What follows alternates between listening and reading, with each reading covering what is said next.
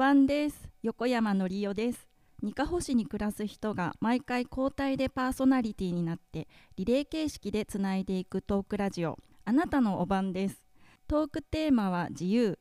好きなことや普段考えていることなどを発信していきます。今日は竹内千奈美さんからのバトンを受けて私横山のりおが担当します。竹内千奈美さんとの関係は私があの音楽教室をしているんですけれどもそのピアノの生徒さんのお母様です。ちなみさんのいいところは柔らかくて可愛らしくって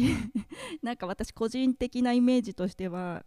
伊藤司風な感じがすごい可愛らしいなって 思っています。そしてあの優しいお母さんっていう感じです。でそうでありながらお仕事も手に職を持たれていて、うん、家庭と両立されていてすごいなって思っています。竹内さんのご家族はいつかあの司法にも 登場されてもう絵に描いたような幸せなファミリーっていう感じだなと思って見ています。あなたのおばんです。私は、えー、埼玉県の入間市というところの出身です。で秋田県に住むことになるとは1ミリも思っていなかったんですけれども埼玉で主人と出会いまして今はなぜか秋田県に住んでいるという ことになっています。20年前に主人の実家のあるこの浦に引っ越してきました。仕事は自宅で音楽教室を開いています。ピアノとエレクトーンとピアノで久保田メソッドっていう2歳からの育のレッスンをしています。であの脳を育てるとピアノが弾けるようになるだけではなくってスポーツとか勉強とかもよくできるようになるのでもうみんなに必要なことだなと思っています。今は自宅この裏の方なんですけどもピアノで久保田メソッドを習いに来てくださっている子どもたちとか、まあ、大人の方もいらっしゃるんですけどあオンラインでちょっと全国の方ともつながっているのでオンラインレッスンもしています。で人とのつながりがすごくありがたくって毎日楽しく暮らさせていただいています。オンラインレッスン始めたのがコロナよりも2年前人口が少ないかったのでこのままだと5年後10年後って考えた時にあれ？習いに来てくださる方って何人いるんだろうなって思った時にちょっとこのまま何もせずにはいられない。すごく危機感が強かったんですね。なのでオンラインでその当時 Zoom で会議もしていたのであれこれレッスンに使えるんじゃないかなって思ってやってみたのがきっかけ。ですでコロナが来たタイミングで多分全国のいろんなお教室の先生があこれは大変ってなった時にオンラインレッスンって検索していただいた時に私を見つけてくださった方が多くってそれであのオンラインレッスンのやり方とか方法とかを数えてみたら281教室の先生方にお教えしていました。ピアノのレッスンを私から直接受けてくださる方も今一番遠い方は九州の方なんですけどあと離島に住んでる方がいてもともと島なので人口がすごく少なくってピアノの先生がいないっていうことでオンラインレッスン受けてくださってる方もいらっしゃいますね。オンラインのおかげでそういう方々とつながれてるっていうもう毎日そういう日々を過ごしているのでだから一歩も外に出ない日もあるんですよね。今日は私がにかほ市に住んでよかったと思うことベスト5を紹介したいと思います。まず1つ目は自然が豊かということです。にかほ市は海もあって山もあって自然に恵まれているところだなと思っています。私の出身は埼玉県はうん、まあ、山もあるんですけれど海はないですし人口が何しろ多いので排気ガスの匂いとかもすごい入ってきてしまったりして前に住んでいたマンションは1分間に一体何台車が通るんだろうっていうぐらい空気は良くなかったです。でも今住んでいるところは1分間どころか1時間に1台も車が通らない時もあってすごく静かで環境に恵まれてるなと思っています。2つ目はいろいろなものが美味しいっていうことです。これは食べ物ももちろんそうなんですけど空気も美味しいなと思っています。食べ物は魚も美味しいですし山菜とかも美味しいですしお米も美味しいですし美味しいものがいっぱいあっていちじくも 美味しいものがいっぱいあって恵まれてるなと思います、はい、と3つ目は意外と設備が整っているということです。こちらに住むことになった時にちょっと急な展開で心の準備ができていなくてですね、えーと、その時ちょうど上の娘が保育園に年少で入園するっていう3月に引っ越してきたんですね。精子保育園ですけど見学に行ったらまず園庭は広いし玄関入ったところのホールに大きい滑り台があるんですけど娘が一目惚れをしてしまってもう遊びたい遊びたいって娘も気に入ってくれてよかったなと思って。都会の方って園庭もなかなか確保するのが難しかったりするのでこんなに環境が良い保育園に通わせることができたらいいだろうなと。で私も安心しました。で私その埼玉に住んでた時に保育園さんとか幼稚園さんに音楽指導に行くという会社に勤めていたので今日は神奈川明日は栃木みたいな感じでタクシードライバー並みに走行距離がすごいんですけど。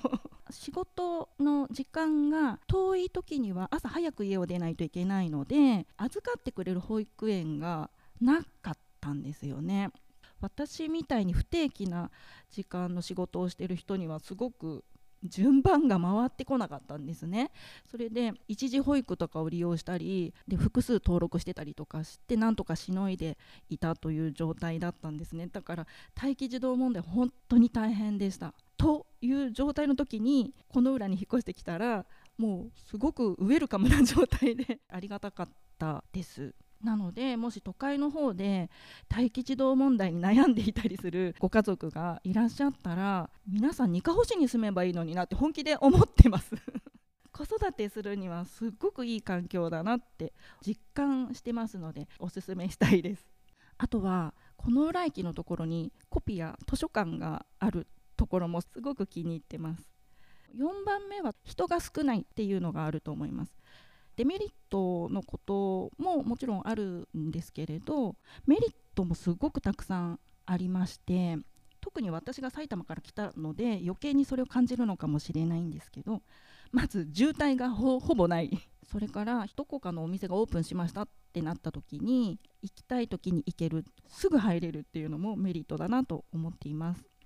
あとは人が少ない分私だったら音楽をしているので音楽をやっているのが誰なのかっていうのが県内中 見渡せるというか今まで感じたことがなかったことでした例えば、まあ、ピアノをやってる方が県内だったら誰さんがいるよねとかあんまりにも人口が多すぎちゃうとそれがなかなか難しいと思うんですけどこれは秋田県に住んで味わった感覚ですね。それからですね面白いことが経験できるっていうのがありますね。今回こういうラジオに出演させていただけてるっていうのも自分に番が回ってくる確率が高くなるっていうのもあると思いますし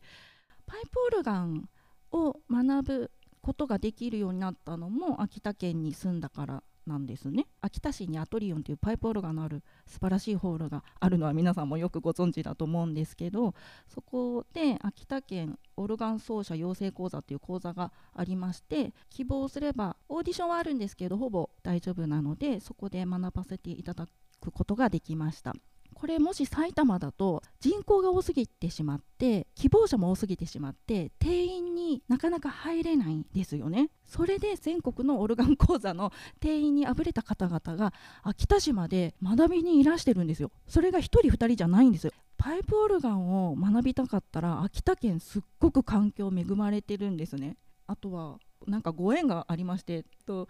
IKKO さんのあのトークの裏で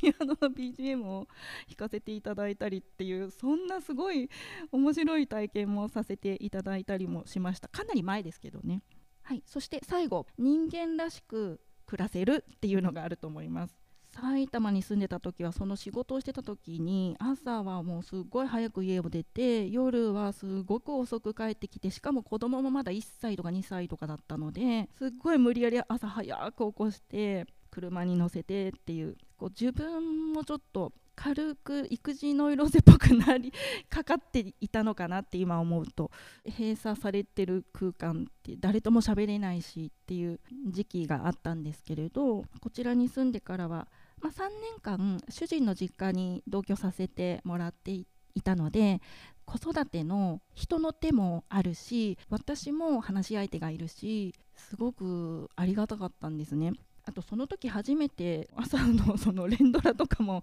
見ちゃったりしてあなんだろうこの生活と思って今まで味わったことのない時間の流れ方がゆっくりっていうかなんか人間らしい暮らしだなってその時に思いました本当に大事なことってお金じゃ買えないなってすごく思うんですね。例えば愛とか 信頼とか自然の環境とかもそうですけどお金じゃ買えないものがニカ星っていっぱいあるなと感じています。ピア